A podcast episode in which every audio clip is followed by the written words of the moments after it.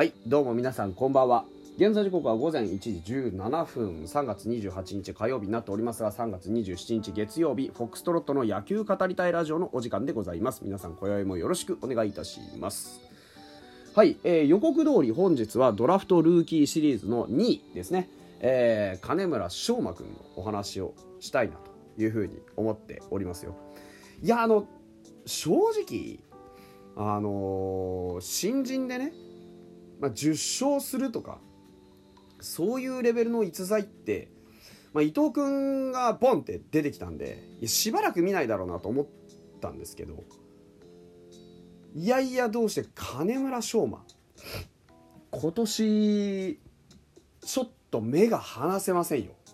うん、という話をします。はい、金村翔馬君富士大学ですね、えー岡山学芸館高校からあ富士大学という経歴です。176センチ83キロ。そんなに大柄ではないんですよね。右投げ右打ち。マックス150キロからスライダーカットボールカーブフォーク等の変化球を操ります。出どころが見づらいフォームをしてまして。で150キロ投げれるよという本格派ですね。えー2022年のドラフトで日本ハムから2位指名を受けて入団しております。契約金7000万年俸1100万というところです。もうとにかく完成度が高い。あのフォームの再現性もそうですし、えー持っている球の質もそうですが非常に強い、うん、あのーなんか威力があるというか完成度が高いっていう言い方が本当にぴったりですね。荒削りなところがなくて洗練されています。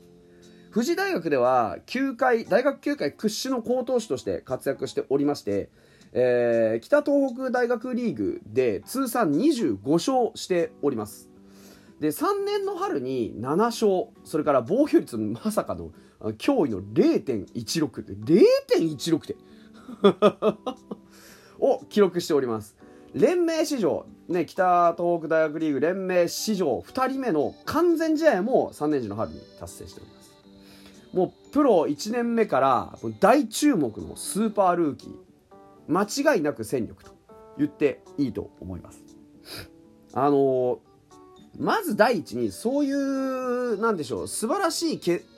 なんでしょう成績を残してきたところから来るマウンド上での落ち着き感。マウンドさばきってよく言うじゃないですか。もうなんかマウンドで何をするか何をしなければいけないかきっちり理解できてるんですよね。で24日3月24日のエスコンフィールド北海道対ヤクルト戦では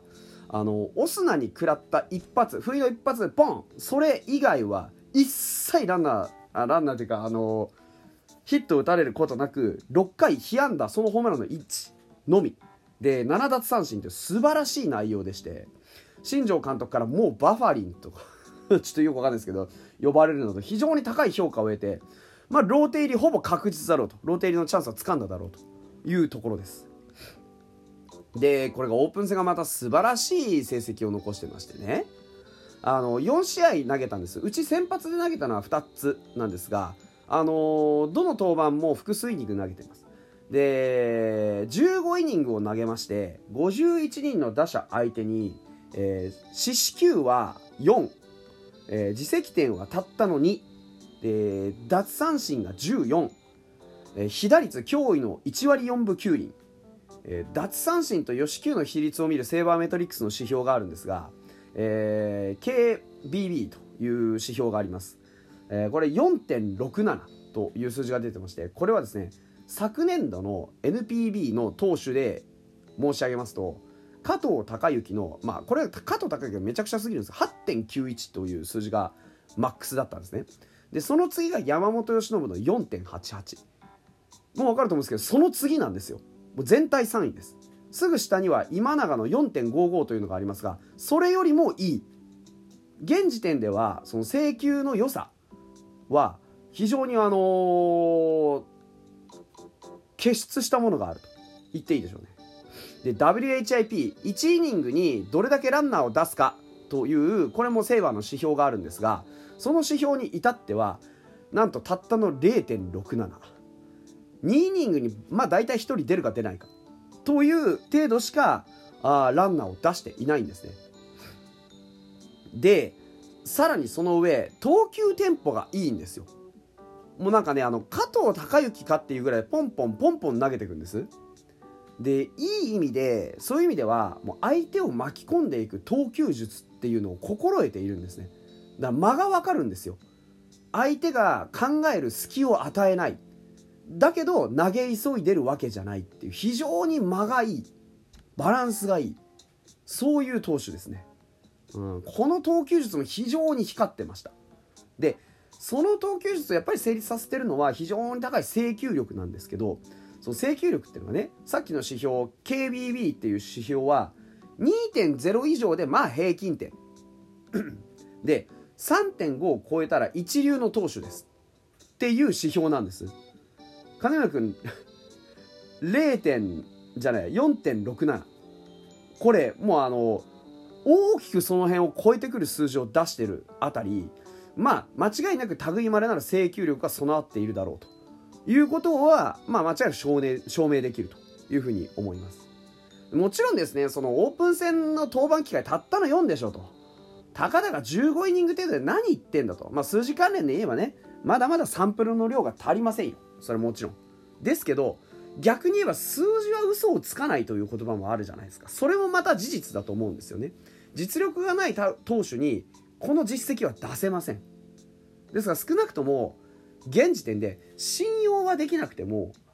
金村翔馬っていうピッチャーがどれほどの可能性を持っているのか。っていうことについては異論は持たれないと思います。間違いなく。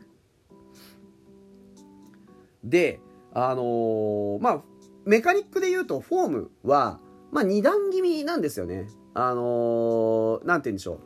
えー、まあ足をこう2回使うというか。あの左足あまり上げずにこうクッとなんでしょう。膝が膝が水平になる膝太ももが地面と水平になるぐらいまでしか上げてません。で膝下でバランスをクイックイって2度取ります。で右足右膝をそのままスッと曲げて真下に重心を落として前傾前傾というか前の方にずっと移動します。であのー、右手はその間ずっと右半身の影になってるんですね。で振りかぶって投げる時も手のひらは後頭部の後ろにあって肘がしっかり耳の高さまで上がってくるんですよ。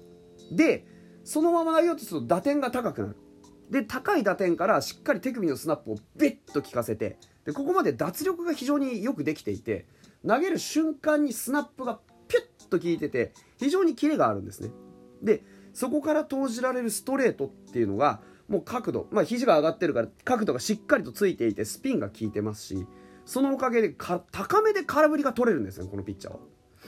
でフォーク投げればベースの手前でカコンストンって落ちるしカーブはこう手から離れた瞬間に一回グッと上がってそのままズズズズッと曲がるあの大きなこう動きをするキレがあります。で今言ったみたいに現状どの球種取ってみても決め球になりうるクオリティを持ってるんですよ。これが素晴らしい。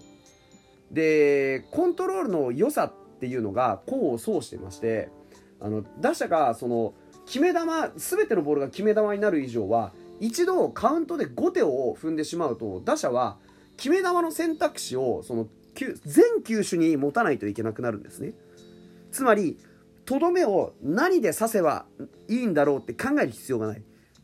全てのボールがとどめになりうる可能性を残したまんまカウントを有利に運べるんですよ。ここが非常に有利でして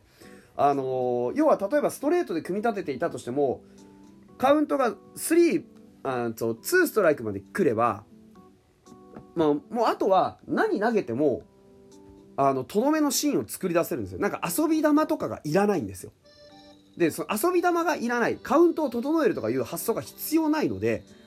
非常に球数が少なく済むんですよね。どこからでもストライクが取れる。であるがゆえの球数の少なさ。これがイニング消化能力までくっつけてくれるんですよ。球数が少ないんだからイニング長く投げれますよね。で球数が少なくしかもイニングが投げれる。なおかつさっき言ってた WHIP 余計なランナーがほぼ出ないのでピンチも少ないときたもんです。非常に点取るのが難易度が高い。そういうピッチャーです。ルーキーだと思えば現状のファイターズにおいてはもう100点満点のピッチャーの印象ですね。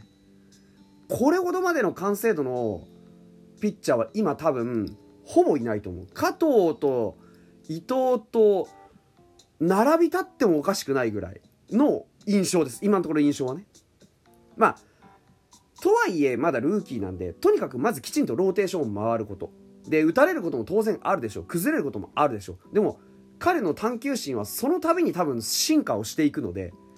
この結果に満足せずにきちんと常に5回6回っていうのを消化し続ければまあおのずと勝ち星はくっついてきます。で下手するとその勝ち星のくっつき方によっては常にきちんとローテ回ってイニング食っていれば下手するともう2桁十二分に勝てると思います。で2桁を十二分に勝てるって言い出すと新人王全然視野に入ってくるんですよ。で必要以上にパワーでご利用しするタイプではないのでフィジカルコンディションの悪化疲労によるそういったものにもあまり大きな影響を受けずに済むと思います。もう僕はこんなに手放しで褒めるのなかなかないんですけどもう投げてる球姿見ても何ら、あのー疑問を差し挟む余地がないです。もう今年大注目のスーパールーキー金村翔真皆さん目を離しは絶対にいけません。今年は必ず、あのー主食のお働きをしてくれるというふうに思っています。金村翔真大注目です。